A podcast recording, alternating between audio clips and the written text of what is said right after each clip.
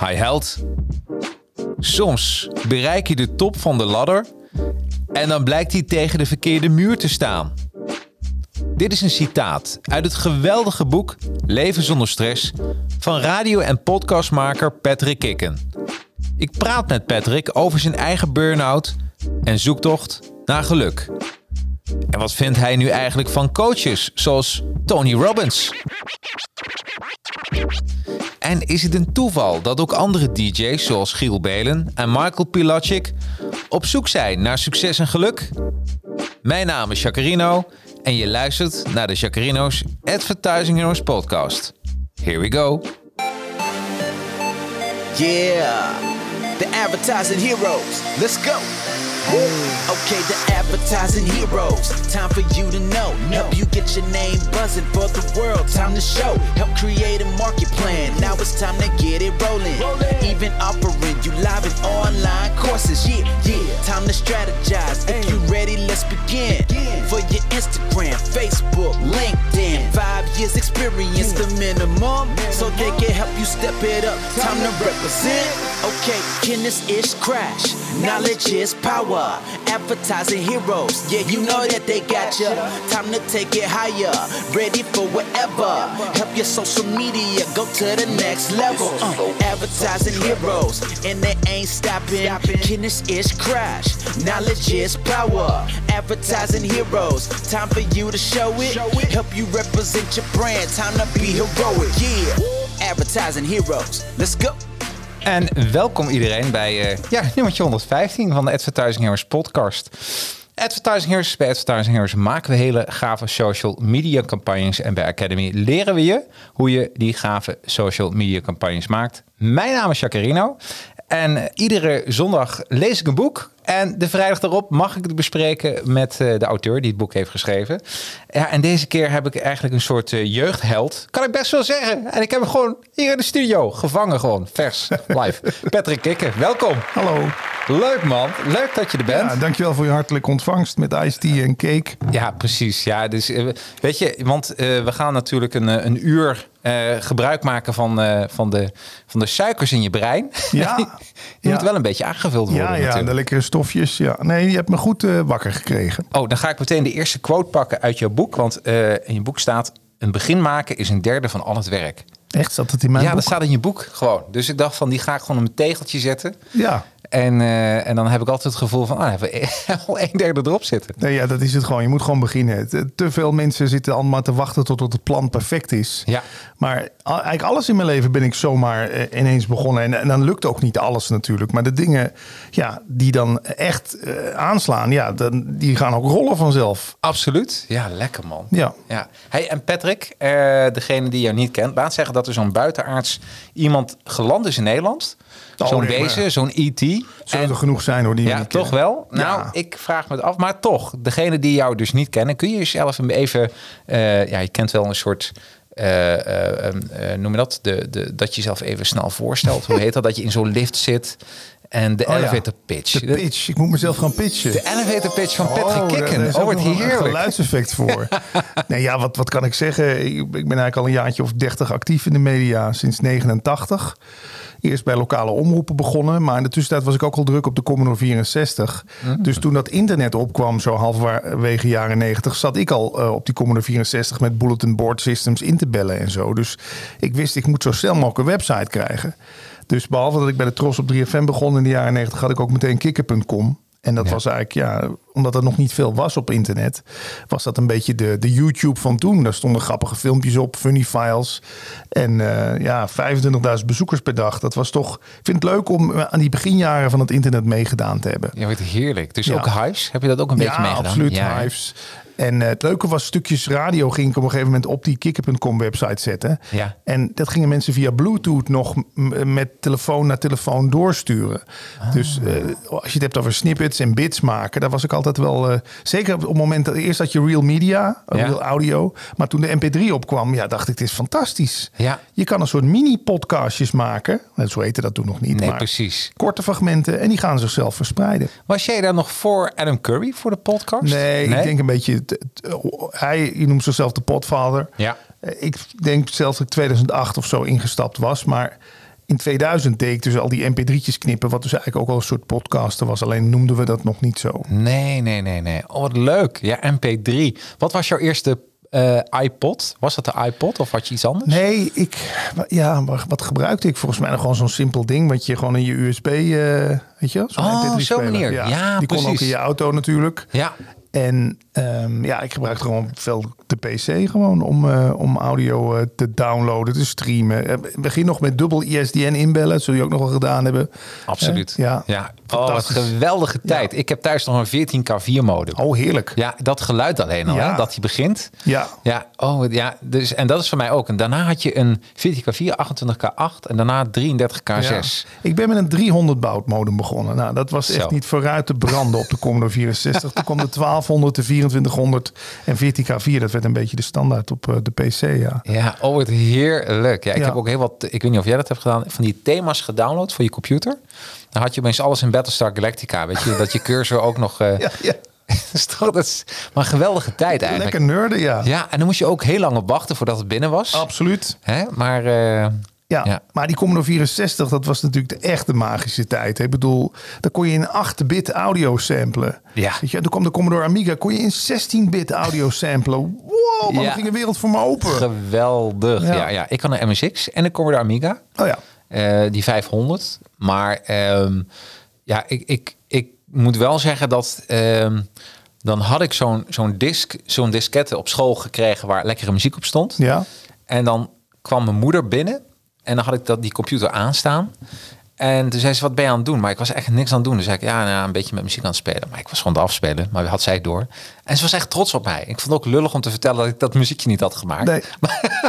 Gewoon gekregen. Gewoon gekregen, maar wat geweldige tijd. Ja, absoluut. Ja, de jaren negentig, ook die house muziek, samen met de Commodore Amiga. Dat de, volgens mij hebben al die computers ervoor gezorgd dat die muziekindustrie toch is waar ze nu zijn. Hè? Absoluut. Ja, ik zat ook in Pro-Tracker, zat ik muziek te maken. En eh, ik denk ook als die radio niet op mijn pad was gekomen, was ik misschien toch wel gewoon producer geworden of eh, gebleven. Oh, heb jij ook een singeltje gehad dan, of niet? Nee, ik heb ooit een remix gemaakt voor een lokaal bandje. Dat heeft een cassettebandje gehaald. En eh, ik heb volgens mij een house nummertje ooit op een verzamelaar gehad. Maar dat is alweer zo lang terug. Nee, de, de, de hits staan meer op naam van mijn broer. Die, Oké. Ja. Eh, Had je ook een artiestennaam, Patrick, of niet? Eh, nee, ja, de meeste mensen denken dat dit mijn artiestennaam is. Nou, daar wil ik eens even met jou over hebben. niet want, de eerste. Want je moet voorstellen, ik kreeg een appje van jou. Ja. Eh, hoe zijn we bij elkaar gekomen? Ik kreeg een appje van jou, leuke podcast. Schreef. Ja. Welke podcast had je trouwens geluisterd? Ja, ik, ik heb waarschijnlijk iemand geïnterviewd die ook bij jou te gast is geweest. Moeten we even terug. Dat is wel handig aan LinkedIn. Dan kan je je berichtgeschiedenis even erbij pakken. Hè? Oh. Heb ik jou niet gezegd van leuk interview met D&D of zo? Nee, nee, gewoon leuke podcast heb je. En, en toen dacht ik, nou, je bent ook auteur. Misschien wil je iets in mijn podcast Ja. stellen over je boek. Wacht, ja. Maar ik zal vertellen hoe het kwam. Ik dacht vandaag, of het worden twee uitzendingen. Of de man met de bril en die scheiding en dat mooie fashion haar, hè, die, die komt echt. Ja. Hè? Want je hebt een, eh, een profielfoto. Nou, laat ik zeggen, dat is een, eh, dat is een soort virtual reality van hoe je er in het Ja, echt dat uitziet. klopt, dat klopt. Hè? Ik zei, of ik ga een, eh, een hele, als Patrick Kikker niet komt, ga ik een, een, een uitzending maken over nep-accounts. Ja. Dat Jij ik gewoon een ja, afspraak had. Ja. Heb jij tot het laatste moment gedacht dat Ja, het gisteren eh, had je een WhatsApp berichtje Ja. ingesproken. Ik dacht, oh, het is hem echt. Oh, een voicebericht. Ja, voicebericht. Ja. Maar ik dacht van, het kan twee kanten op. Maar ik dacht van, leuk, maakt niet uit wat er gebeurt. Ik heb liever dat je tegenover me zit. ja, ja, ja. Maar zo niet, dan ga ik het gewoon hebben over eh, dan de echte Fake Patrick. Kikken. Die, die zit dan gewoon eh, mee te luisteren. En die denkt van, hé, wat grappig. Ja. Dus hoe dan ook, dacht dat ik toch wel met je een keer zou praten. Ook al zou een fake account zijn geweest. Ja, nee, die foto is gemaakt door een goede vriend van me, Paul Smit. Ja. En die zei, jij durft dit never, nooit niet ergens te plaatsen. En dan heb ik het op al mijn social accounts, behalve Twitter. Maar volgens mij op Instagram, op Facebook ook. Ja, en ook hier op LinkedIn heb ik het gewoon, eh, met dat haar en, en, en, die, en die baard. En eh, het leuke is, toen zag ik ook dat mensen waren gaan typen in Google Patrick Kikke afgevallen. Maar die ook, wat is met hem gebeurd? Zo fashion model Ja, lijkt een beetje. zo'n Zo- Backstreet Boy. Ja, pre- precies. Ik dacht, daarom vraag ik, heb je ook een, een artiestennaam? Hè? Zou Nog ook nog niet, kunnen? nog Nee, niet. nee, nee oké. Hey, eh, vandaag gaan we eh, eh, praten natuurlijk ook over jouw boek. Ehm, en dat boek is... Boekreview. en het is eh, leven zonder stress. En ik ben zo geïnteresseerd in dat onderwerp. Dat komt gewoon, Patrick, omdat in mijn leven... eh, ik leef een beetje als een groot kind. Ik heb weinig stress. Dat is het eerlijke verhaal. Ik heb weinig verantwoordelijkheden, alleen mijn bedrijf. Ja, geen kinderen? Ik heb geen kinderen. Nee. Dus dat is al misschien één eh, eh, Stressfactor een is een hele Absoluut. grote, ja. Ik heb wel een aantal dieren die ik wel beschouw als, als mijn kind. Oké. Maar, en een lieve vriendin. En voor de rest speel ik me een beetje door het leven. Dus, en daarom vind ik jouw boek zo interessant. Van hoe komt dat? Welke factor, eh, factoren zijn er dat iemand eh, gestrest eh, raakt, maar ook een burn-out krijgt? Ja, dat, Want dat is een beetje jouw verhaal, hè? Kun je Ja. mij meenemen in jouw verhaal? absoluut. Top. Nou ja, het is precies wat jij zegt eigenlijk. Als je, ik heb in mijn hele leven eigenlijk nog geen dag gewerkt. Nee. En jij ook niet, als ik het zo een beetje kan inschatten. Nee. En dat heeft twee kanten. Dat is langs de ene kant superleuk. Maar langs de andere kant heeft het wel de valkuil... dat je te veel doet van wat je leuk vindt. Hmm. Weet je, dat je op alles ja zegt. Dat is bij mij ook altijd het geval geweest. Oh, nog een radioprogramma. Tuurlijk. Eh, daar plaatjes draaien vind ik ook leuk. Oh, nog een website lanceren. nog een podcast. Ja, en op een gegeven moment zit je 37 ballen in de lucht te houden. En dat gaat toch om...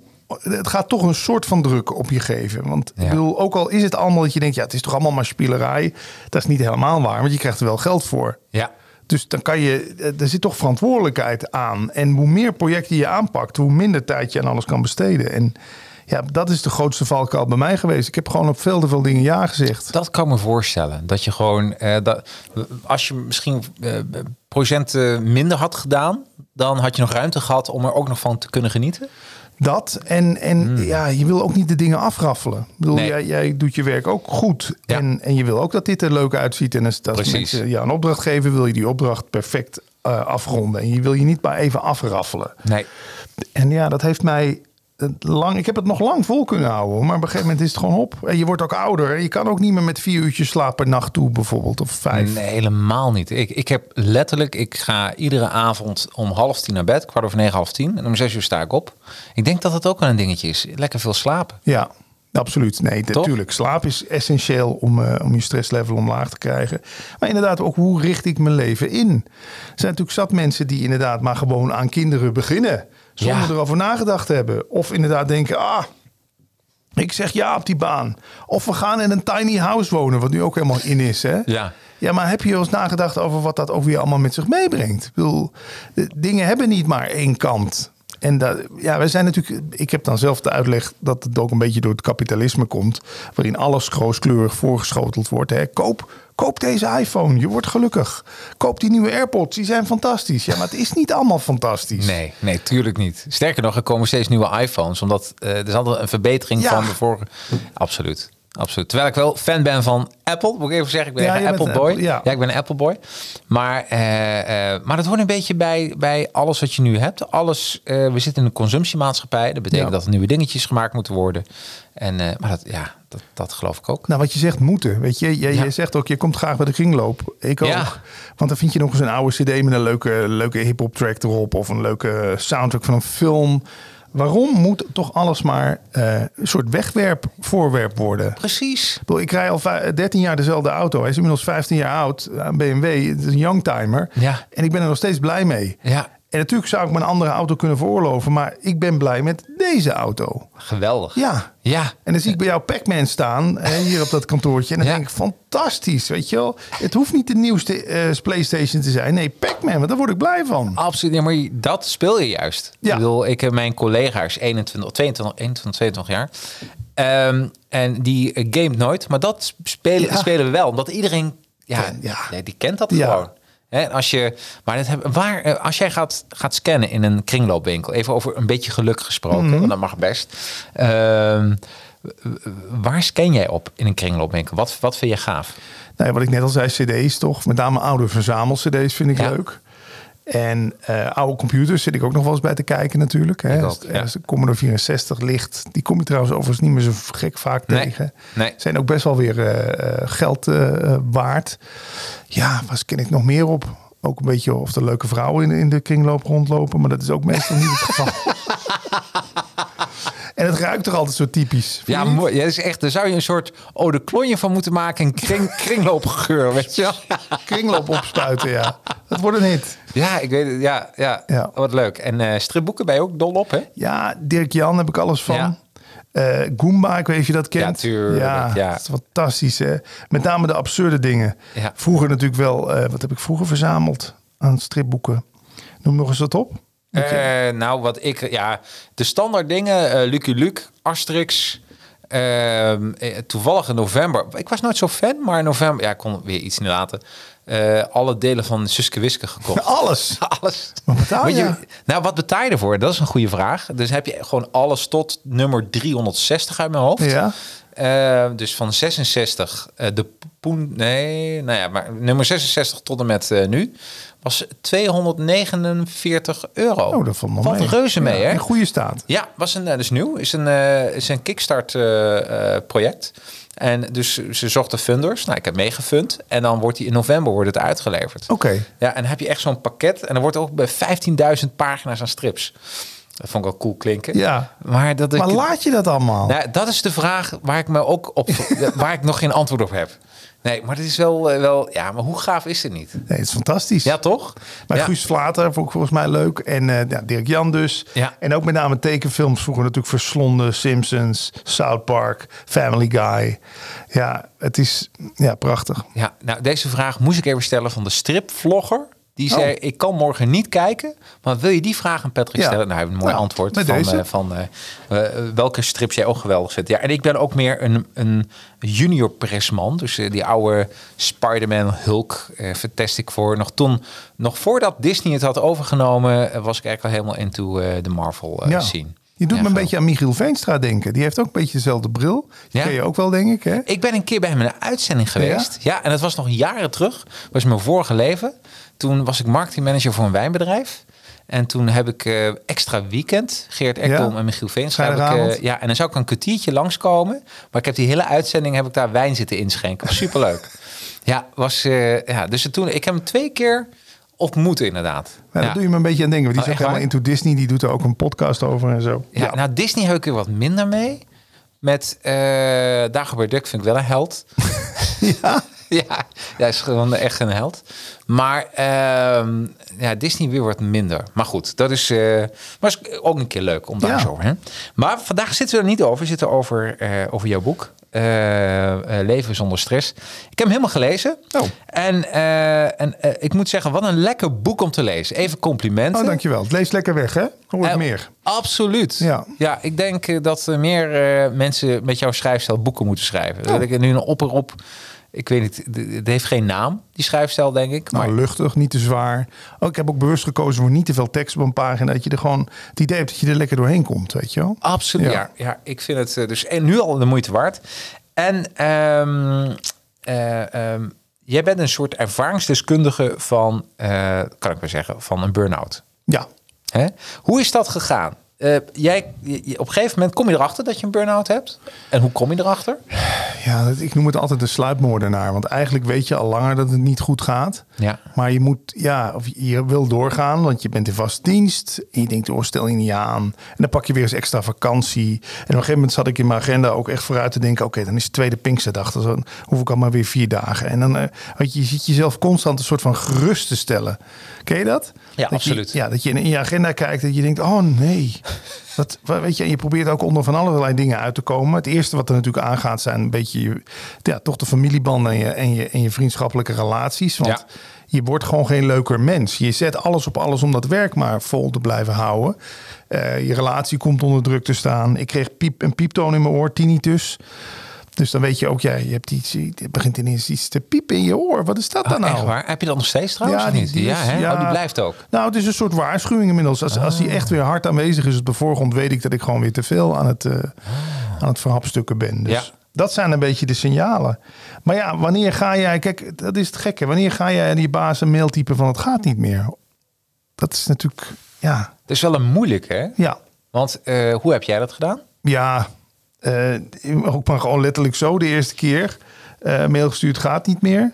Ehm, toen dacht diegene ook van, nou, dat maar hij moet even een weekje vrij of twee weekjes vrij. Maar ja, die twee weken worden drie weken, vier weken. En op een gegeven moment kom je dan het hele traject terecht met zo'n bedrijfsarts en zo. Ja. Ja, en dan, dan krijg je de diagnose burn-out. Maar ja, ik, ik ben nog steeds eh, ik, niet zo'n fan van die term omdat het een soort verzamelbegrip is.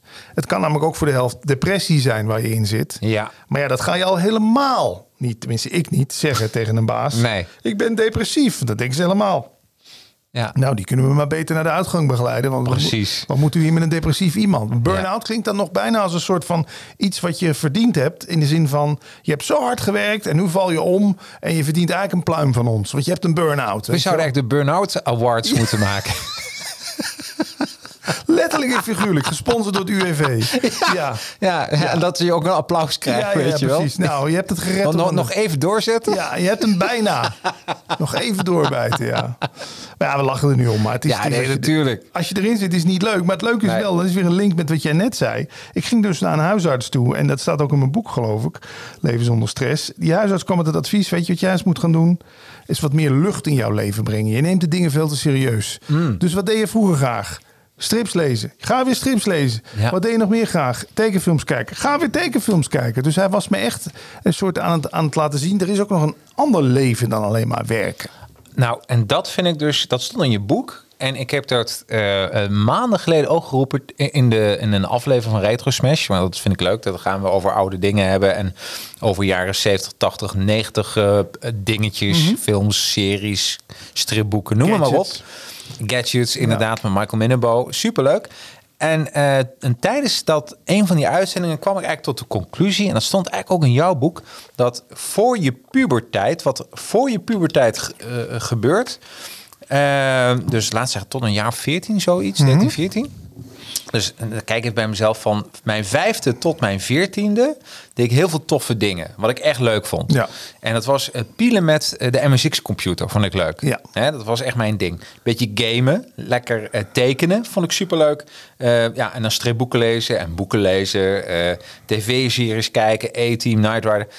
En ik kwam er gewoon achter dat pas jaren later, en dat is even een, eigenlijk moet ik nu een vioolmuziekje hebben, maar toen eh, op een gegeven moment eh, eh, gescheiden, kan heel goed met mijn ex trouwens, gescheiden. Maar toen kwam ik erachter van wie ben ik nou zelf? En die zoektocht, wat heel heftig klinkt, maar niet zo heftig is. Toen dacht ik van eigenlijk vond ik al die dingen wel leuk. Dus dat ben ik allemaal weer gaan doen en gaan sparen. En dat maakt je gewoon een leuke mens. Dus ik denk gewoon, ik weet niet hoe jij er tegenover staat, maar in die tijd tussen je vijfde en, en voor je puberteit, al die dingen die je tof vindt, ik denk dat daar ook een stukje een persoonlijkheid van jezelf in zit, wat je weer moet oppoetsen. Ja, juist. En bijvoorbeeld, ik luisterde heel veel hip-hop muziek in mijn jeugd. En wat, Ja, doe ik, ja, wat doe ik nu? Ik maak een programmaatje twee uurtjes in de week met oude hip-hop. Wauw. Ja, dus dat is ook gewoon. Ik ben het met je eens. Je moet- kunnen even pluggen. Wat, eh, wat is dat? Nou, dat is hiphophits.nl. Dat is bij vier stations te horen.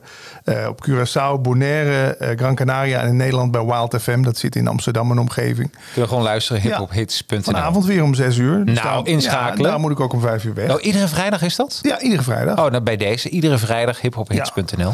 En, het, en het, eh, ja, het geinige is ook dat daar helemaal niet zoveel van afhangt. Weet je, want ik vind het zelf leuk om te doen. Ja. Ja, en de dingen die ik aan het doen was voorheen, waren toch allemaal gericht op resultaat. Ik wil de best scorende ochtendshow. Ik wil de best scorende middagshow. Ik wil dat die feesttent helemaal uit zijn dak gaat, linksom of rechtsom. En dat lukte dan ook wel. Maar waar Ja. zit inderdaad de beloning voor jezelf? Ja, nou, daar, ja, dat, ja, volgens mij is dat het gewoon. Dat is het, ja. Dat is het. Om jezelf weer even eh, te belonen met, met leuke dingen. Ja. En het voordeel is van als je kijkt ook naar de kosten. Eh, tussen je vijfde en, eh en, eh en dertiende, veertiende had je heel veel speelgoed. Dat wil je graag hebben. Ja. Of, eh, daar, en het is nu echt van een habbekrats te krijgen. Ja. Echt voor 10 euro kun je gewoon je, je droomding kopen Ja, bij de plaatselijke kringloop. Ja, fantastisch. Ja, toch? Ja, nee, absoluut. En met die computers is altijd mijn ding geweest. En daar ben ik blij dat nu het internet zo booming is. Ja. Dat je toch eigenlijk een beetje een luxere versie hebt nu van wat je vroeger op die Commodore 64 zat te doen. Ja, toch? Ja, maar ik word nog steeds... Ik, heb jij zelf nog een Commodore 64? Ja, Ja.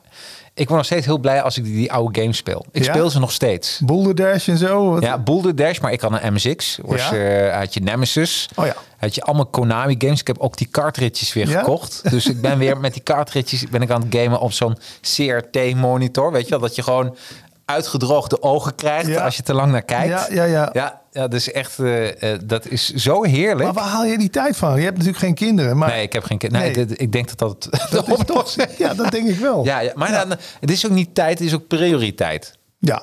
Want wat doen andere mensen die volwassen zijn? Wat, wat doen ze eigenlijk Nou allemaal? ja, die worden volwassen. Je zegt Ja, het maar al. wat, wat gaan ze doen? Ja, nou, volwassene dingen. Dan gaan we maar eh, al die talkshows zitten kijken op tv. Dat doe ik dus niet. Nee. Een journaal kijk ik ook niet. Nee, RTL. Nieuws kijk ik niet. Nee. Want waarom zou ik dat kijken? Ik bedoel, ik heb van apps, kan ik even snel scrollen. En eh, eh, nou ja, weet je wel, waarom zou ik, waarom zou ik mij eh, iets laten aanpraten? En ik ben sowieso tegen groepsdenken. Ik vind het heel eng als mensen niet meer voor hunzelf denken en dan met een groep meegaan. Mhm. Dus blijf kritisch. Dus dat, dat wel.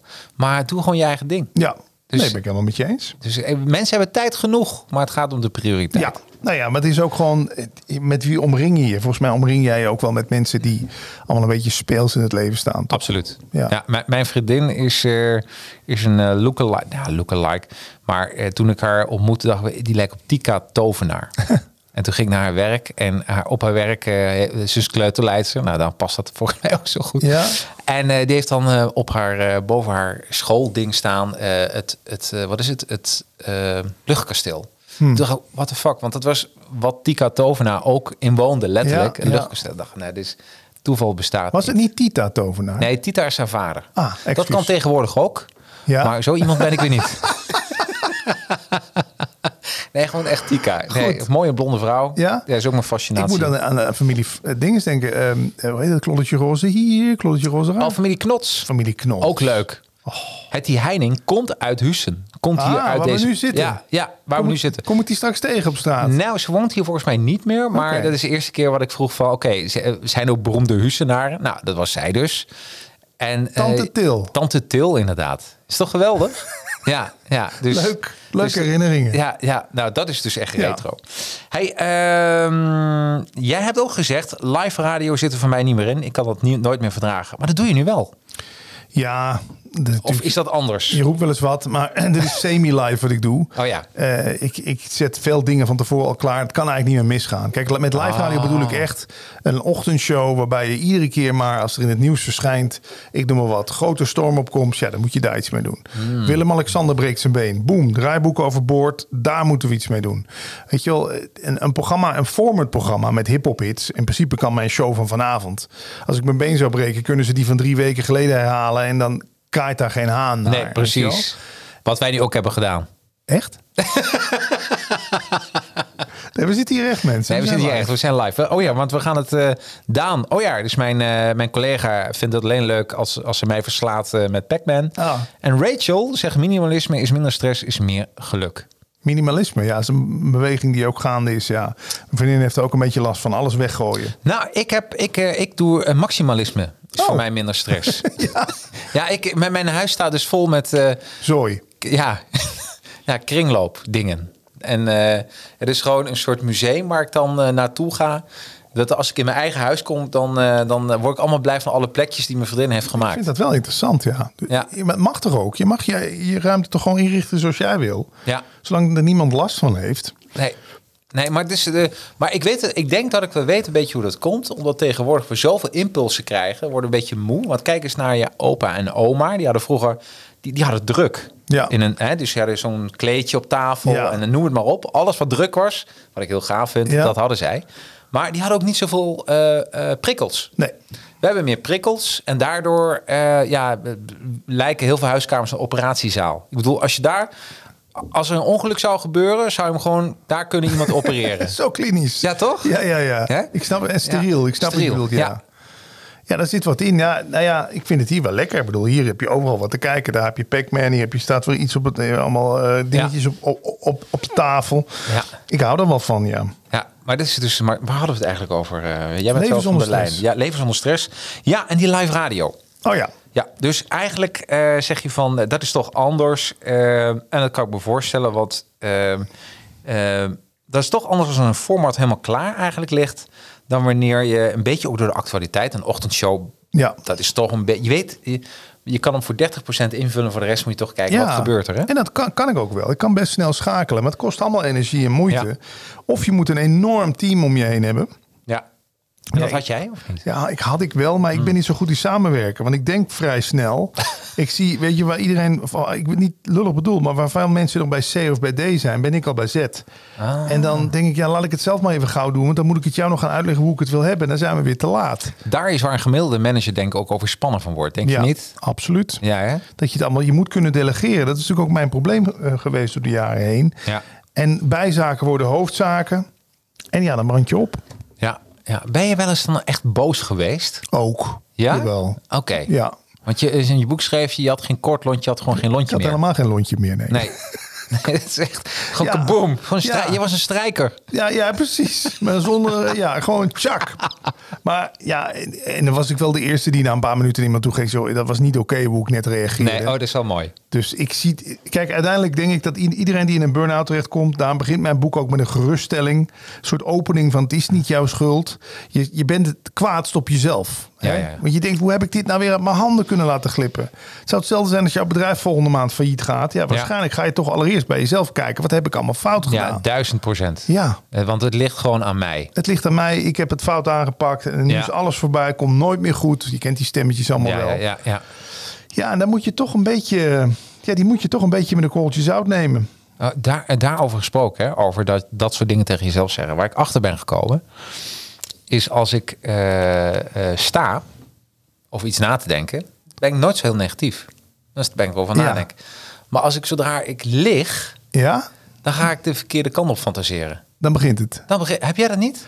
Ja, ja, nou zeg je iets. Daar, daarom denk ik ook niet meer als ik ga slapen. Dan, Nee, eh, dan je nee, denken. Nee, dan zeg ik, dan spreek ik met mezelf af. Nou, pas als ik weer echt weer sta. Hè, dus als ik verticaal ben, Dan gaan we dan weer mag ik denken. van mezelf Oh, wat een denken. goede tip. En als ik lig, dan... eh, ik weet niet, het zal nergens op gebaseerd zijn, maar is mijn ervaring. Want het is heel stom. Dan denk ik opeens, eh, heel positief denk ik dan. Ben ik aan het liggen, denk ik heel positief. En vervolgens dan denk ik van, maar dit zou ook nog kunnen gebeuren. En dat moet je niet denken als je net wil gaan slapen. Nee, nee, nee, nee, nee. Dan ga je de verkeerde kant, op fantaseren. Ja. Dat ben ik met je eens, ja. Ja. Ja, het denken start ook volgens mij altijd vanaf een negatief startpunt. Daar ben ik ook wel achter gekomen. Weet je, denken wil jou helpen. Het wil jou iets fixen. Ja. En vroeger was er ook van alles te fixen. Weet je, we wisten niet zeker of we morgen nog wat te eten hadden. Ja. Maar tegenwoordig leven we in zoveel overvloed dat dat ding zeg maar druk gaat maken over. Ja, ik ga toch eigenlijk de iPhone 13 moeten kopen. Dan heb ik net de iPhone 12 gekocht. Wat stom. En dan ga je jezelf daar weer mee Ja. om de oren slaan. Ja, terwijl het eigenlijk soms een idee komt letterlijk binnenvliegen. Ja. Goed idee. Goed, ja, goede ideeën vallen je in. Ja, Ja. Die krijg je als een soort van cadeau. Ja. Ja, dat is, dat is letterlijk, heb ik wel eens verteld, maar eh, ik, had een, eh, ik had een hond gekocht. Toen, toen, toen net mijn relatie voorbij was, heb ik gedacht van oké, dit is gewoon KUT. Ja.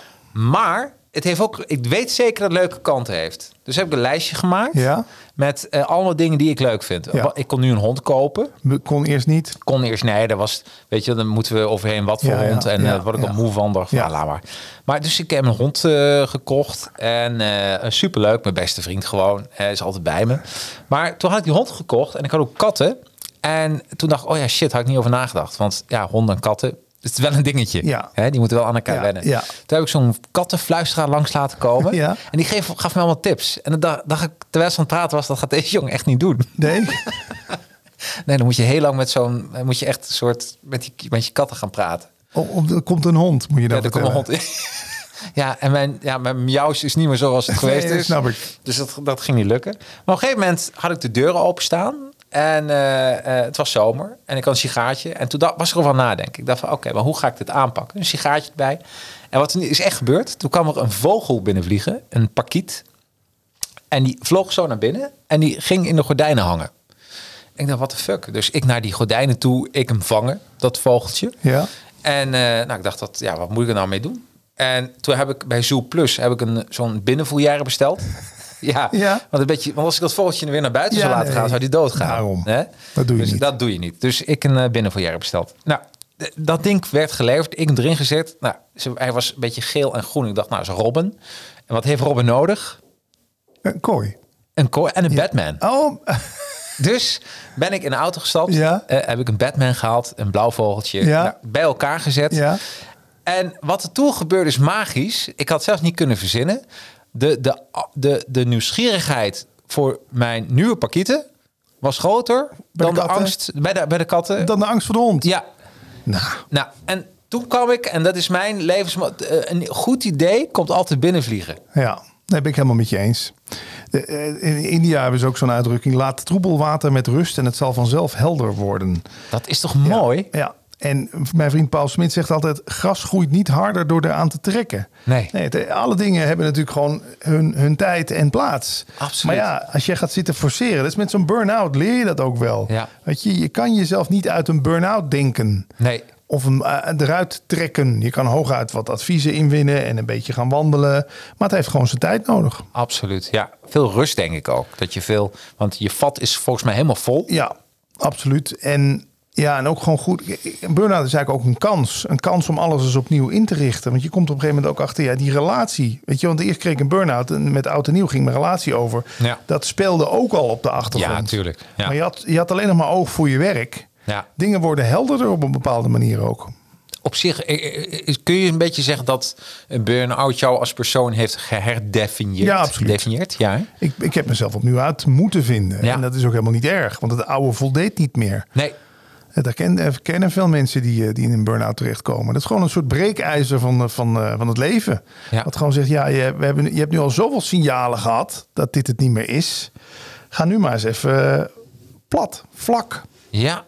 Wat ik heel mooi in je boek vond, is dat je schreef van je bent een ladder opgeklommen, maar stond tegen de verkeerde muur. Ja, soms bereik je de top van de ladder en dan blijkt hij tegen de verkeerde Ja. muur te staan. Ja, dat, dat, dat voelde echt zo. Want, maar ik ben er later ook achter gekomen dat het eigenlijk niet eens zoveel uitmaakt tegen welke muur die staat. Het gewoon het bereiken van de top, dat, wat, dat was de gein. Maar als je op een gegeven moment aan de top bent, ja, dan wordt het tijd toch om die ladder te verplaatsen. En maar gewoon weer eens op de onderste tree te beginnen. Weet je Ja. wel? Heb jij toch ook gedaan? Je bent toch ook eh, steeds Absoluut. opnieuw begonnen. Eh, En ja, 100 procent. En dat, maar dat is het ook. Dat, ik denk dat je dat steeds moet doen. Maar ik, ik kan me eh, helemaal vinden in jouw verhaal dat op een gegeven moment, nou, toen mijn relatie voorbij was, toen eh, dan kijk je naar je huis en eh, toen, toen zei iemand tegen mij, maar Jacques, waar zit jouw persoonlijkheid in dit huis? Vond ik een hele goede vraag. Dan ga je Ja. rondkijken. En toen dacht ik, ja, die is er eigenlijk. Het is wel een mooi huis. We hadden alles nieuw. Maar als je het over een persoonlijkheid is iets anders. Een persoonlijkheid is eh, niet dat je dezelfde keuken hebt als de buren. Ja. Of dat je het uit boekjes haalt. Dat is juist niet je persoonlijkheid. Nee, omdat nee. dat gekopieerde persoonlijkheid Ja, trends, is. ja. Dat zijn trends. Maar wat is nu je echte persoonlijkheid? En dat heb ik wel. eh, eh, en dat, dat was voor mij even uitzoeken. Jeetje man, weet je wel? Dat je denkt van, wat vond ik nou gaaf? En toen kwam erachter, tussen Jeugd. je vijf... Ja, Ja, je jeugd. Daar ja. moet je, denk. Daar ben je eigenlijk op je, op je meest authentieke. Ja. De rest is er later allemaal aangesmeerd en, en afgeleerd. Ja, bij mij is ook echt zo'n kantelpunt geweest. 14, 15. Eigenlijk het moment dat de seksuele selectie begint. Ja, precies. Weet je wel? Dan gaat het eigenlijk mis, hè? Ja, op het moment dat je dus, dat dus die hormonen gaan opspelen. Ja. Daarvoor interesseert het mama geen reet wat mensen van me vonden. Of ik nou een vies t-shirt aan had, hoe mijn haar zat. Of ik een pukkel op mijn neus had. Nee. Maar het moment dat meisjes interessant werden... Ja, toen ging dat ineens allemaal meetellen. toen ging het mis. Nou ja, mis. toen ben ik, toen- dan ga je je toch anders voordoen. Je denkt, nou ja, Ja. fuck, ik moet erbij horen. Ik moet opvallen. Ik moet, weet ik wat. Nou, dan ga je een beetje die groep... Wat, wat is populair in de groep? En Ja. dat ga ik ook doen. Ja, Dus dan, en dan, dan ben je volgens mij niet meer jezelf. Maar dat, ja, dat had ik dus... dus eigenlijk alles misschien voor brommers. ja, ja, ja. ja. Klopt, ja. Voor de brommer. Voor de brommer. Dat is, dat is, misschien is dat nog wel ja, wat, er- wat er dan gebeurt. Ehm, oh, en eh, je hebt het in je boek ook over... En daar heb je ook een podcast over... eh, non-dualiteit. Ja. Wat, wat is dat precies? Ja, dat is eigenlijk mijn lievelingsonderwerp. Dat Vertel. is, dat is het onderwerp wat mij zo gegrepen heeft... dat ik er inderdaad al 13, 14 jaar dagelijks bijna mee bezig ben. Mhm. Altijd wel een tweetje of een appje of een podcastje of wat dan ook. Ja, het is eigenlijk een filosofie uit India. Die stelt dat de wereld eigenlijk 180 graden anders is dan wij denken dat die is. En wij denken nu dat wij twee mannen zijn die aan een tafel zitten en af- afgescheiden zijn van elkaar en met elkaar praten. Ja. Maar op een bepaald niveau verschijnt dit ook gewoon allemaal ineens. Ja. Als zijnde een soort film of een soort eh, 4D-ervaring. Laten Ja, we het even precies. zo noemen. Ja. Want dat zien we hier al op het scherm. Eigenlijk is hier groen, Ja. maar er staat nu een muur. Ja. Mensen zien een muur, maar wij weten dat het, hier het groen groen is, is. ja. Nou, en onder de tijd wordt eigenlijk ook een beetje zo gedaan. Er wordt eigenlijk gezegd wat je eigenlijk bent, is die groene muur waarop de hele wereld, inclusief jouw leven, als een soort van geprojecteerd wordt. Ah. En dan kan je denken, ja, wat kan ik daar nou in godsnaam mee in het dagelijks leven? Nou, mij heeft, dat, mij heeft dat een soort gevoel gegeven van, ik kan, de dingen lopen toch zoals ze lopen, weet je wel? Ja. Ik, ik, je wordt ons aangeleerd dat wij overal verantwoordelijk voor zijn. Die ik in ons, die kiest voor alles. Die woorden die ik nu zeg, die worden ook door mij gekozen. Dus ik ben overal verantwoordelijk voor. Ik heb dus overal ook eh, schuld aan of ik mag ergens de claim opleggen dat mijn verdienste is. Ja. Maar op het moment dat je dat een beetje kan gaan loslaten, denk je, ja, maar ja, uiteindelijk speelt het zich ook gewoon allemaal af hier. Ja. En ik, ik ben ooit geboren zonder dat ik daarvoor gekozen heb. En ik ga ooit dood. En daartussenin, ja, wat dat hier is. Ik heb het allemaal maar aangenomen voor waar. Ja. Maar misschien is het wel gewoon een hele hardnekkige droom. Of Ja. misschien is het wel, eh, wat Elon Musk ook zegt. Leven we wel in een simulatie? Ja, het zou allemaal waar kunnen zijn. Nou, 100 procent. Ja. ja. En, da- en dat heeft mij zo, ja, dat onderwerp. Ik vind, ben sowieso iemand die graag, waar iedereen A zegt, B gaat onderzoeken. Ja. Maar het heeft me ook op een bepaald dieper niveau geraakt. Ik dacht, ja, we nemen het leven ook veel te serieus. Ja. Want jij weet ook, als je een strip leest, dat is niet echt. Maar je gaat er wel in op als waar het echt zit, is. Ja, absoluut. In een film ook. Je weet, het is allemaal bedacht, geschreven, geacteerd, maar toch beleven we het als echt. Nou, laat, misschien is dat hier ook wel het geval. Misschien is dit ook op een bepaald niveau niet echt, maar een soort van, zijn we allemaal een soort van acteurs in ons leven. En ja, dan kan, ik, dan kan ik er een beetje afstand van nemen. Dan kan ik er toch nog van genieten Ja. en in meeleven. Ja. Maar ik kan er toch ook op een bepaalde manier denken, nou soms, ik ga eens achterover zitten. We zien wel, nee, maar jij zegt Ja. dat vogeltje, we zien wel eens wat er nu gaat gebeuren. Absoluut. Nou, Volgens mij, is zo denk ik altijd. Ik, ik denk dat, nee, maar dus, want ik denk gewoon dat, eh, ehm, eh, ehm, vroeger moest ik mee naar de kerk. En, eh, ehm, en ik vond de, de eh, prachtige verhalen hoor. Ik ga geen eh, mensen nu bashen. Maar ehm, ik weet nog wel dat, dat je kent Jonas en de walvis, dat verhaal je. Ja. Nou, en, en dat was echt heel grappig. Er werd mij dus die zondag uitgelegd hoe, hoe dat in elkaar zat. Jonas en de walvis. En eh, toen was ik bij mijn, het is echt gebeurd, was ik bij mijn oma, was ik Pinocchio aan het kijken en Geppetto wordt ook opgeslokt door de walvis. Maar dat kon dus niet. Hè, want dat, dat kon niet. Maar bij Jonas kon het wel. Ja. Die kon wel dagen leven in een walvis. Maar Geppetto, nou, dat kon niet. Nee. En dat vond ik zo grappig. En dat heeft me altijd aan het denken gezet van hoe kan het nou dat die twee werelden als kind zijn, daar vond ik dat heel fascinerend. Maar Ja. hoe kan dat? En ehm, ja, en, en nou je het hier zo over hebt, ja, weet je wel, de- als we kijken, als we het hebben over de hemel, kijken we ook altijd omhoog. Zou het ook niet een soort dat, dat er gewoon data uploaden dan naar iets? Ja. Dat, dat, dat zou toch ook gewoon kunnen? We weten het niet. Nee. We nemen heel veel dingen voor waar aan. En daarom hou ik daar zo van. Dat ze in Ja. India gewoon totaal aan. Je hebt ook culturen waar ze rouwen Mm. Ja. als jij geboren wordt. en feestvieren als je sterft. Ja, echt waar? Omdat ze dit hele gedeelte als een beproeving zien om uiteindelijk in Walhalla te komen, zullen we maar zeggen. Weet Oh, je wel? wauw.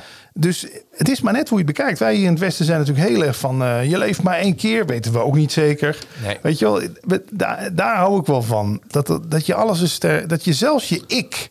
wat toch bijna je dierbaarste iets is. Je Ja. ik, je zelfbeeld. Dat je dat durft onder de loep te leggen. Ja, maar klopt het wel? Want ik ben toch niet meer dezelfde als toen ik twintig jaar geleden was. Dus die ik is dus fluïde. Er is dus blijkbaar niet één versie van mij. Nee, nee, nee, zo ga je ja. ja. dan ga je daar een beetje zitten Heb je puzzelen. dat wel eens gedaan, zo'n regressietherapie, dat je teruggaat naar het dat verleden? lijkt me wel leuk. Ik heb dat nooit gedaan. Dat nee. lijkt me ook leuk. Ja. Dat lijkt me, ik, ben, ik heb eens een keer een Instagram training eh, gegeven aan een vrouw. Toen zei ze, mag ik, eh, mag ik je wat vragen? Ik zei, tuurlijk. Nou, wanneer, eh, wanneer geboren was, wat mijn, welke jaar en Ja. zo. En dan zegt ze, want zij deed numerologie. Oh ja. ja. En nou, ik zei, leuk, zoek het maar uit. Hè? Want eh, zoek maar op. Ja. Nou, zij, eh, mag ik dat vertellen? En ook waar de andere bij zitten. Ik zei, joh, ja, ik heb niks te verbergen, dus doe maar. En toen zei ze, toen dacht ik, er is een hele... Wat ze tegen mij zegt, vond ik de meest relaxe gedachte ooit. Dat, ja, zij gelooft dus dat iedereen meerdere levens had gehad. Maar in dit leven, wat ik nu leid, heb ik vakantie. Nou, Is dat niet ja, top? maar zo, zo zie je er ook uit. En Ja. zo gedraag je ook. En- Maar het is toch ja, super? Nee, dat is super, ja. Hè? Maar toen dacht ik, ja, misschien is dat wel voor iedereen zo. Dat- nou, nou ja, kijk, het leven is één grote verzorgde reis, all inclusive. Dat zegt mijn vriend Paul Smit altijd, met Ja. ik die podcast eh, Filosofie met Mayonaise doe. Eh, die trouwens op, op Apple eh praat over bewustzijn heet, maar dat is een lang ander verhaal. Oh ja. Maar goed, daarin hebben we het dus steeds over dit soort onderwerpen. Ja. Ego, bewustzijn. ehm. kijk, echt, er zijn ook in de non-dualiteit leraren die gewoon keihard roepen... vannacht in de diepe droomloze slaap. Ja. Dan ben jij wakker, Ja. nu ben je aan het dromen. En dan denk ik, fuck ja, het zou, het zou waar kunnen zijn. Het kan allemaal waar zijn. Misschien is het nu wel een hele hardnekkige droom. Ja. Want alles wat ik s'nachts droom, beleef ik, hè, dus voor de diepe droomloze slaap of daarna, beleef je ook als waar het, het, het echt is. Ik denk echt dat ik Napoleon ben, Ja. als ik dat droom. Ja. Dus wie zegt dat ik nu denk dat ik Patrick ben, dat dat niet ook een droom is? Ja, Dat zou wel een mooi voor een filmscript zijn. absoluut. Dat is nog nooit verfilmd, dit idee, ja, toch? de? Matrix schurkt er een beetje tegenaan. Oh, ja, maar niet helemaal. Niet helemaal, Nee. maar het- er zijn een paar. Er is een film op YouTube die we samen met podcastluisteraars gemaakt hebben. Ja. Alles over niets heet die film. Duurt een uurtje, is gewoon een comedy. Ja. En daarin wordt het onderwerp non-dualiteit nog verder eh Nou, uitgestipt. dat moeten mensen even kijken. Even de show notes. Ja, wat alles over niets. Alles Al- over niets. Alles of niets. Oh, wat leuk. Ja. Oh, nou, eh, in de show notes. Ehm, dan komen we... eh, ehm, nou, nou, nu ga ik een beetje Freud uithangen. Oh. Ja, Ja? want je schrijft in je boek dat het, ja, je moeder... die wilde alles voor je oplossen. En dat heeft er toch een beetje bijgedragen. Ze was heel lief, hè? Ja. Schreef je, maar dat heeft toch een beetje bijgedragen... dat jij eh, die burn-out hebt gekregen. ja, dan kom je op zo'n mooi woord als frustratie. Freu- Freudstratie. Ja, Freud, Freudstratie. Nee, frustratietolerantie. Weet je wel, ik, ik, ik- mijn broer leeft ook nog. Mijn broer is vier jaar ouder. Die leeft eigenlijk ook een beetje zo. Laatst zei mijn broer tegen mij, is een mooi voorbeeld. Oh, ik heb de eerste tegenslag van de dag alweer te pakken. En hij meende het serieus. Hè. Ik denk, nou, wat is er gebeurd? Ongeluk? Eh, heeft iemand aangereden? Nee, hij was aan de action geweest en er was iets uitverkocht. Dat was al, dat was al een tegenslag. Ja. En ik denk, ja, dat is terug te voeren naar een moeder die ieder wisselwasje voor ons zat weg te poetsen.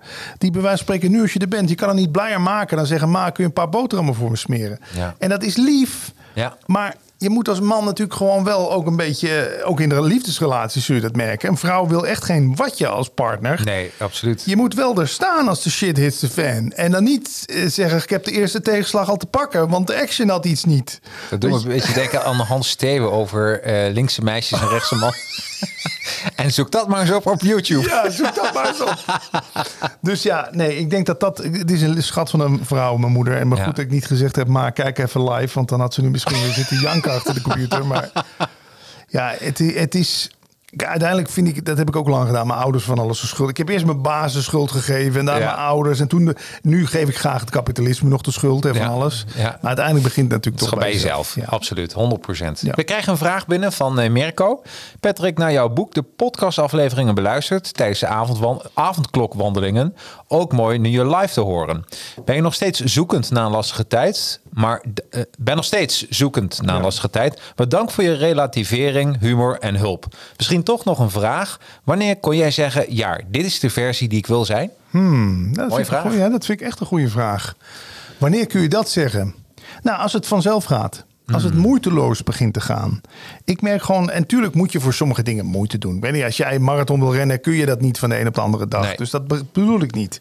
Maar als je wel merkt dat bijvoorbeeld zelfs het oefenen voor die marathon, dat dat gewoon, dat je daar zin in krijgt en dat gaat vanzelf. Je hoeft het niet te forceren, weet Ja, je wel? precies. En jij, je bent volgens mij ook een voorbeeld van die dingen nu een beetje gewoon zo uit, lo- uit losse pols doet Ja, ja, het, net als in een relatie, als het allemaal moeite gaat kosten en altijd maar gedoe en ruzie en ook op een werkplek altijd maar gedoe met collega's, dan weet je toch eigenlijk, ja, dit, dit past niet meer Nee. in het jasje. absoluut, absoluut. Ja, het moet in fluide gaan. Het moet lekker Ja. gaan. Je moet in de flow. Ja, precies. En die flow, dat, is, ja, dat kennen we allemaal. Ja. En als kind was dat ook. Dan op een gegeven moment kon je helemaal vol zijn van iets. Van het andere moment liet je het gewoon uit je handen vallen, toch? Ja, absoluut. was het over. Ja. En dan ging je daar kijken.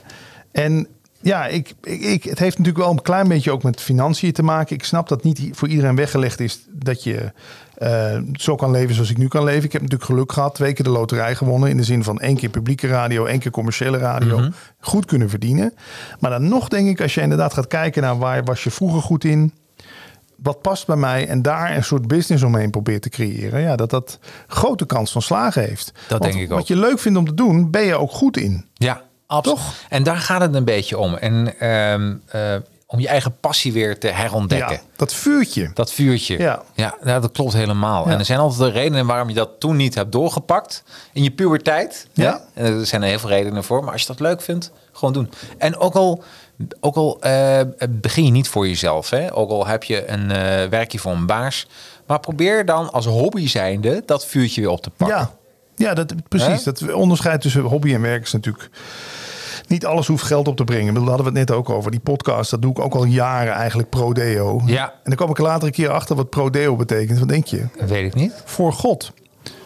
Oh, dat is wel heel Ja. mooi. Voor God. Ja, we dachten het is voor niks pro-deo. Ja. Maar Deus, Deo, je doet het, eigenlijk, doet het eigenlijk voor het al. En dat voelt met die podcast ook zo. weet je? Ah, ja. Iemand heeft misschien iets aan dit gesprek. Iemand, je plant een zaadje ergens. En daarom werk ik er ook altijd graag aan mee. Nou, wat volgens mij het, de magische is van het leven, ook van een podcast, ze zeggen geven loont, hè? Mhm. Eh, ehm, eh, en ik denk dat als je wat, wat geeft, op wat voor manier dan ook, dan komt het altijd weer terug. Ja. En het zeg ik niet van de persoon zelf, maar het komt altijd Ja, weer precies. ergens weer, eh, eh, en dat geloof ik ook. Ik ben ook meer van het geven dan van het krijgen. Ik vind het geven ook zo leuk. Weet je, als ik een podcastgast heb thuis, maak ik achter een goodie bag met wat dingetjes. En ik heb voor jou nu dat boek over 3FM meegenomen. super leuk. Ja, het, het, maar uiteindelijk, ja, we doen allemaal maar wat. Weet je, dat wil ik ook nog eens een keer zeggen. Het valt me nu zo op dat die Instagram-generatie wil echt de allerbeste versie van zichzelf worden. Hè? Ja. En daar kun je ook allemaal cursussen voor volgen. 365 dagen succesvol. Leef je mooiste leven. Ja, maar uiteindelijk moeten we ook eerlijk zijn. We, we doen allemaal maar wat. We proberen maar ook maar allemaal wat. En sommige dingen lukken, sommige dingen lukken niet. Sommige dingen zijn mooi, sommige dingen zijn lelijk. Maar het lijkt wel alsof we maar alleen die mooie kant mogen laten zien. Ja, ja, en zitten we nou toch een beetje in die social media hype. Ja. Hè? En, eh, en, eh, en als je kijkt naar alle kanalen, wat is jouw favoriete kanaal? Instagram, Facebook, LinkedIn? LinkedIn. Ja, heb ik Toch, ook. ja. Ja. Omdat je daar nog een beetje gratis nog behoorlijk wat bereik kan creëren. Ja. Maar je, je krijgt met iedereen een aparte mailbox. Ja. Dat vind ik zo handig. Ik kan nog berichtjes van vier jaar geleden even terugzoeken. En dan hoef ik jouw naam in te typen. En dan, eh, dan weet ik hoe het begonnen is, het contact. En, Ja. en sowieso, ik weet niet, op LinkedIn doen mensen een beetje normaal tegen elkaar ook. Absoluut. En dit is ook wat echter. Ja, Hè? Ja. Ik bedoel, en we zijn een beetje, en omdat we heel veel ondernemers zijn, le- lees je ook van, het is niet allemaal roze geur en maneschijn. Nee, nee. En als ze er wel zijn, worden ze er heel snel met een eh, speldje even doorheen geprikt. Ja, ja, ja, ja. Eh, dus ik, de, ik vind LinkedIn een fantastisch kanaal. Ja, ik ook. Ja. En dan ben ik eens benieuwd. Ik zag laatst iemand die dus een, een hele emotionele post had over het overlijden van zijn dochter van tien. Mhm. Vind jij dat dat... eh, niet dat ik van de LinkedIn-politie ben, want je mag van mij alles online zetten wil. Ik zit steeds grappen op LinkedIn. Er Ja. kwam in het begin ook heel veel commentaar op. En eindelijk sloeg dat om en zeiden mensen, oh wat lekker. Tussen al die gordroge informatie toch een beetje humor. Maar hele persoonlijke dingen, daar zit ik soms wel eens te denken, ja... Nou ja, weet je, dat kan wel. Volgens mij kan dat wel. Eh, eh, als je maar... Kijk, het is een business... Ik zie het een beetje... Ik ben vroeger lid geweest van businessclubs. En eigenlijk is LinkedIn een online businessclub. En, ehm, en ehm, zo stel ik me dat voor. Dat je echt hele... eh, dat je bevriende ondernemers hebt. Ja, Daar heb je een clubje mee. ja, En nou, ik bespreek in dat clubje... Ik maak de grap in dat clubje. En ik bespreek in dat clubje wat ik eh, online... Wat ik ook in dat clubje zou doen. ja. Dus ook je persoonlijke... Ja, privé maar, maar wel tot, eh, tot het business-wise een knip, eh, tot dat, er- dat het wel Een link heeft. een link heeft. Ja. Of dat, eh, eh, kijk, als je, eh, als je het is verschrikkelijk, als je dochter van tien is overleden, Ja. maar dan, dan ga je dat tegen je netwerk vertellen. Zeg, jongens, ik ben er even niet. Ja, en dan komt de- de, even- reden. Ja, de reden. Ja. En dit en dit is er gebeurd. En dan krijgt ze iemand even een applaus. Dan voelt die persoon zich ook even goed van bedankt, eh, wat moedig van je. Nou, dat kan. Maar weet je, om, om eh, je, je vakantiefoto's die je allemaal hebt gedaan op LinkedIn te laten zien, dat doe je ook niet in je businessclub. Nee, kom eens kijken hier. Ja, ja, ja. Ja, misschien is Ja. dat wel een metafoor. Wat doe je, Ja. jij als je, maar dan heb ik het over de bevriende ondernemers. Want waarom? Je, je maakt toch je eigen connectie. Ja. Dus het is toch je eigen tijdlijn. Dus lekker. Gewoon doen wat je wil doen. Ja. Maar hou wel, ja, het is gewoon een hele leuke. eh, eh, of het is een strikte businessclub, of een informele, of een gekke businessclub. Want dat bepaal je zelf. Ja. Je, hè? Van wat je, wat je daarmee wil. Ja, nee, fijn medium. Ja, oh man, ik ben echt een LinkedIn Ja, ik fan. ook. Ehm, ja, wat mij ook opviel is eh, eh, die zoektocht naar succes en geluk. Ik zie dat andere DJ's, Giel Belen, Michael Pilacek, die doen dat ook. Zit het een beetje, zit die stressfactor ook bij jullie beroep? Tuurlijk, want one day you're hot en one day you're not. Hè? Hmm. Dat is natuurlijk het verneukeratieve. Giel heeft ook de toppen gekend. Hè? Nummer 1 ochtendshow bij 3FM. Michael Ja. is op tv geweest bij TMF. Je kan ook roemverslaafd worden. Hè? Ja. Ik heb een tijdje bij een artiestencoach gelopen. En die zei ook tegen mij, pas nou op. Want roem is net zo verslavend als heroïne. Ja. Allemaal lekkere stofjes in je hoofd. Je wordt herkend. Mensen zeggen van, oh, ik ken jou. Je mag vooraan staan eh, of bij een concert, weet je wel. Je krijgt allemaal de beste plekjes in het restaurant. Wie wil dat nou niet de hele dag als VIP behandeld worden, weet je wel? Als very ja, ja, ja, important person. Maar ja, dat appt weg. Ik bedoel, zelfs Michael Jackson, daar hebben we het nu niet meer dagelijks over. Dat was toch in onze jeugd Ja, dat was de. je, had, je had Michael Jackson een hele lange tijd niets. En dan kwamen de andere artiesten, had je? Ja, toch? nee, tuurlijk. Ja. En dat was iets, man. Als Michael Jackson een nieuwe clip had of zo, daar had iedereen het over. Nou ja, je ziet hoe vluchtig dat is. Dus ik heb, me, ik heb daar redelijk van kunnen afkicken. Om Ja. mijn achternaam maar eens te gebruiken. Maar je, die worsteling zie je wel bij mensen als Giel en Michael ook. En ja, het is, het is lastig. Zeker als je op straat herkend wordt. Dat heb ik gelukkig nooit zo gehad. Maar zelfs een Giel, die wordt natuurlijk overal waar die loopt. Hé, hey, heb je Giel besteed? Ja. ja, dat doet iets met een mens hoor. Hey, dan ga ik toch eh, eh, hoe het bij mij overkomt. Jij Ja. eh, hebt gezegd van ik word geen business, eh, geen business, ik word geen eh burn-out coach. Want er zijn al genoeg coaches eigenlijk. En, Ja. en wat jij eigenlijk doet is, je hebt een boek geschreven met, met fantastische adviezen. En wat mensen kunnen kopen. Mhm. Maar ik weet, een boek verdien je echt geen fluit aan. Dus heel eerlijk, dat, daar, daar, daar loop je niet van Nee. binnen. Maar je geeft mensen hele goede adviezen.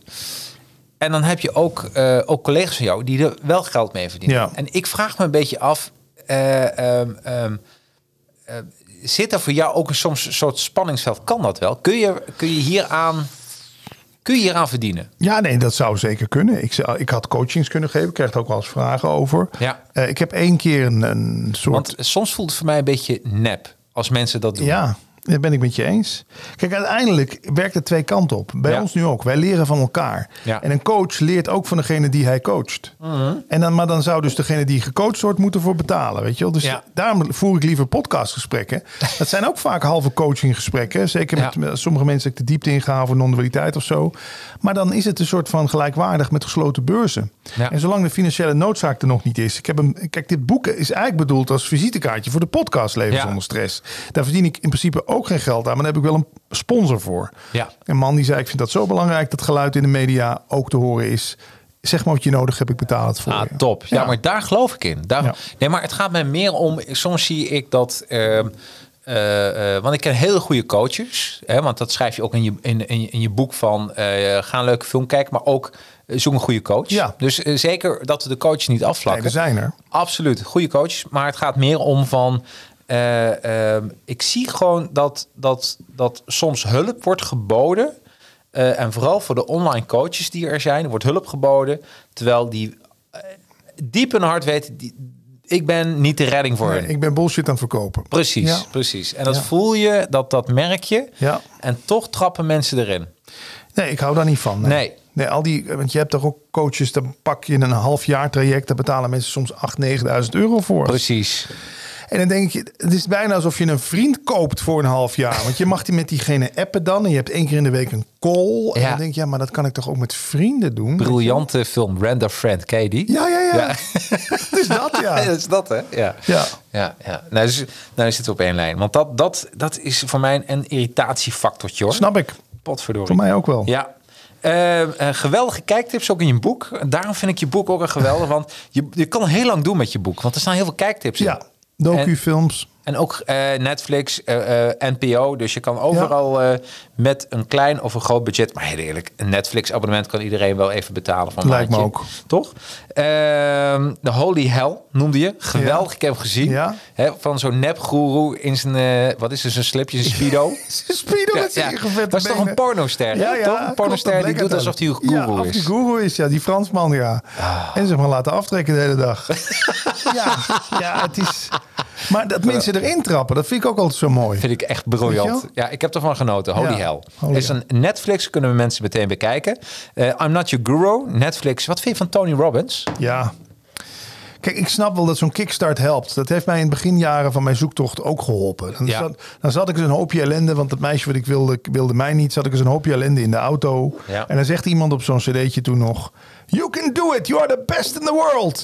Ja, dat doet wel iets met Ja, je. ja, ja. Ik ben de beste in de wereld, dankjewel. Je hebt gelijk, ik hoef dat meisje helemaal niet. Ja, dat zak je na een uur weer in als een plumpudding in elkaar. Want dan Absoluut. Werkt, maar het werkte wel even een uurtje. Ja. Dus ik, ik snap dat wel. Het is een soort, net alsof je fastfoodrestaurant even een hamburger, even Tony Robbins naar binnen werken. Maar in die docu zie je hem wel ook harde dingen doen. Heb je hem gezien? Ja, ik heb hem gezien. Ja. Ja, nou, daarom, ik vraag me af, ook daarin, van het is net alsof het een soort levende god is. Een soort, eh, weet je, het is een beetje, vroeger, ik, wat er volgens mij ook een beetje aan de hand is. Vroeger waren mensen natuurlijk heel erg met de kerk bezig. was een dominee, een pastoor.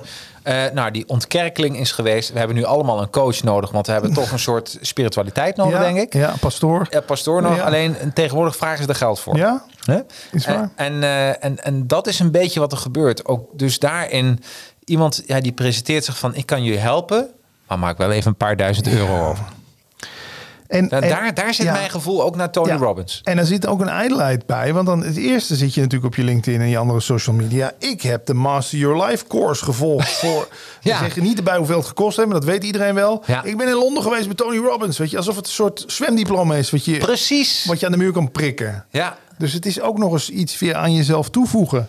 Ja. Ja, daar gaat er geld in om. Ach, hou op. Ja, nou daar, dat, dat denk ik van, eh, eh, ja.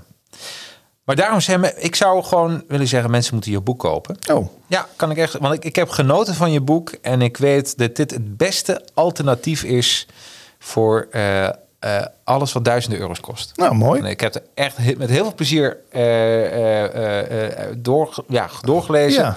Ik heb ook een paar keer echt wel moeten lachen. Lachen, dat is goed. Ja, dus dat is ook belangrijk. En ook eh, ehm, en fantastische quotes ook. Eh, ik ga een paar even opnoemen waar ik ook van genoten heb. Want quotes zijn ook altijd van die juweeltjes. Mhm. Ja, hè? hou van ik die, ook van. Ab eh, Dijksterhuis. Eh, geluk is heel graag willen wat je al hebt. Geluk is heel graag willen wat je al hebt. Ja, dat zegt het helemaal, hè? Ga maar eens een dankbaarheidslijstje maken. Ook als je een beetje down bent of zo. En dan begin je gewoon eens met frisse lucht.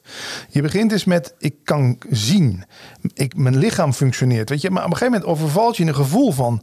En dan zit ik me druk te maken dat diegene niet terug appt. Of dat die opdracht niet door is gegaan. Moet je eens kijken wat ik allemaal heb in mijn leven. Weet je wel? Ja, het is, eh, we zijn natuurlijk tot op het bot verwend. maar ja, dat, als je dat eens even gaat realiseren, wat, je- wat er allemaal al goed gaat, wat je allemaal hebt. Nou, echt, dat durf je echt niet meer te klagen hoor. Dus eigenlijk sluiten we wel bij aan bij Boeddha. Die zegt eh, geluk met een reden is een vorm van lijden. Vind ik, ja, dat is ook een van mijn favorieten. Ja. Want als ik nu alleen maar gelukkig kan zijn als dit gesprek duizend keer gedeeld gaat worden, Ja. ja, dan leg ik mezelf iets op. Top. Precies. En het gaat, nee, ben ik het mee eens. En waarom? En als je daarmee bezig bent, dan krijg je ook een heel kunstmatig gesprek trouwens. Ja, nee, dan, zit ik, dan ben ik heel bewust van mezelf. Ja. Daarom. En dat is echt niet leuk. Dan, Nee. eh, dan, eh, hey, we zijn, eh, wij zijn door onze tijd en ik heb de tijd even stopgezet. Want anders Ja. eh, gaat er zo'n zoemetje af. En dat, dat schrikt me altijd helemaal Oké. de Lazarus aan. Ehm, ja, dus ja, ik zou zeggen, mensen leven zonder stress. En natuurlijk de podcast. Ja, dat is mijn kindje. En daar ga ik iedere week, de ene week met een man, de andere week met een vrouw in gesprek. Ja. Ik doe ook de Leven zonder stress zomer- en wintertour. Dus ik ben nu al aan het opnemen voor de wintertour. Dan kom ik bij mensen op plek en dan doe ik locatie-uitzendingjes, zeg maar. Oh, wat leuk. Ja, dat is ook eens leuk om te doen. En het voordeel van die podcast is gewoon... je kan eens een uur in het leven van iemand anders duiken. En eh, de ene week, moet ik eerlijk zijn... de ene week lukt dat beter dan de andere week. Ik krijg ook soms als commentaar... hoe kan het nou? Die, die twee gesprekken te luisteren, die liepen, als een me eh, liepen fantastisch. En dat gesprek daarna, dat liep voor geen meter. Ik zeg, ja, maar ook dat is het leven. Hè? Weet Ja. je wel? Ik ga ook daar niet alleen maar de gesprekken online zetten... die, die net zoals jij en ik gewoon super vloeiend liepen. Nee, ook die gesprekken waar soms een beetje dat je denkt... Hm, die twee hadden niet echt een klik. Ja, dat zet ik ook online. Ja. Want Dat is spannend, maar dat is ook leuk. ja, is ook leuk, maar dat hoort er ook bij. Ja. Want het leven is niet alleen maar met iedereen te vriend zijn en altijd roze geur en maneschijn. Dus het, en dat hoor ik ook terug van mensen. Daarom weet je wel, knip ik ook niks eruit als er een keer een deurbel gaat of er valt een kopje om. Zeggen mensen, ja, dat maakt het rauw en eerlijk en het geeft me het gevoel dat ik erbij zit. Ja. Dus daarom is mijn podcast zo nu en dan ook wel gewoon dat je denkt, ja, maar wacht eens even. Die ze hadden toch wel even die, die waaier kunnen uitzetten. Ja, precies. Maar ik hoorde het woef. Ja, ja, ja, precies. Ja, maar ik ben on tour en ik ben bij mensen thuis waar een waaier aan staat. Daarom. En, en, maar dat hoort er ook bij. Dat is ook leuk. Ja, toch? vind ik ook. Hey, en ik heb, wil je bedanken voor je prachtige boek. 50 jaar 3FM. Ja. En eh, ik heb ook wat voor jou. Oh, cadeautjes. Ja, cadeautjes. En, eh, maar ik heb het gesprek even afgewacht. Want jij krijgt van mij een, eh, een speciale stripboek. Echt? Ja, maar ik wilde eerst even kijken waar je van hield. Want ik had een paar opties. En volgende week valt hij bij je op de deur. Oh, met de post. met de post. Leuk, hoor. En ik ben benieuwd wat je ervan vindt. Maar ik heb al een idee. Ja, dus, en is het eh, Nederlands, Engels? Nederlands. Het is Nederlands. Oké. Ja, Nederlands vertaald. Ja. Hè? Dat is wel belangrijk. Maar het is iets heel speciaals. Oké. Benieuwd. Eh, bedankt. Ik vond het echt ook. super. Heb jij nog als laatste, want we moeten altijd leren, een tip van mij als radiomaker naar mij toe? Nou, ja, nee, ja, we hebben het net al over gehad. Het zou mooi zijn als deze podcastapparatuur ook eh, Eh, een meter omhoog kon. Ja. Want als we dit gesprek staand hadden gevoerd, was, was het misschien nog leuker geworden. Het was nu al een heel leuk gesprek. En ik zou je adviseren, Mark, ik hoop dat ik zijn achternaam goed uitspreek, Retera. De tekenaar van Dirk Jan. Ja. Die heb ik een keer in de studio gehad bij Veronica. Ik denk dat dat ook een hele leuke gast zou zijn voor jou. Een, een Oh, leuk. striptekenaar. Oh, k- k- zou je een bruggetje willen Ja, maken? ik kan wel jou? even zoeken of ik oh, contactgegevens leuk. Ik vind, want hij woont in Nijmegen. Ja, dat en weet hij, je. hij- ja, Ja. maar hij staat echt op mijn. Ja? Maar het is ook zo dat ik denk van, kan ik hem vragen of Jawel, niet? die komt ja, er. hè? Die is toen ook bij Oh, Veronica Die is zo geweest. leuk. En, ja. die, en die te- te- te- hij heeft voor mij toen ook gewoon een tekeningetje gemaakt. Gewoon in de studio. En ja, dat is wel een stiekem een held hoor. Eh, Ik vind hem de grappigste tekenaar van Nederland. Nou hier. Punt. Dat, maar dan, dan, dan is hij toch van harte welkom hier. Ja, absoluut. Ik ga mijn best doen. Leuk man. Hey, bedankt. Jij ook. En volgende week eh, heb ik een, eh, speciale gast, Leendert Jan van Doorn. Die gaat het hebben over, ik ga het even voorlezen, Edward van Gils, The Godfather of the Street Football Speaks. Eh, het aangrijpende en schokkende levensverhaal van Edward van Gils. Een jongen die ontspoort en moet te zien overleven in de keiharde wereld van de straat. Hij groeit uit tot de beste straatvoetballer ter wereld en krijgt de eretitel The Godfather of Street Football. Volgende week bij Advertising. Tot dan. Hoi! Wil je meer gesprekken luisteren met auteurs van populaire marketing, management of zelfontwikkelingsboeken? Scroll dan door de aflevering van deze podcast. Ik heb al heel wat top 10 boeken met de desbetreffende auteurs mogen bespreken. En meer weten hoe ik deze kennis zelf in de praktijk breng? Connect dan met mij via LinkedIn. Zoek op Chacarino en connect. Zet erbij dat je mijn podcast hebt geluisterd en ik zal je connectieverzoek accepteren. Nou, bedankt voor het luisteren van deze podcast en tot de volgende.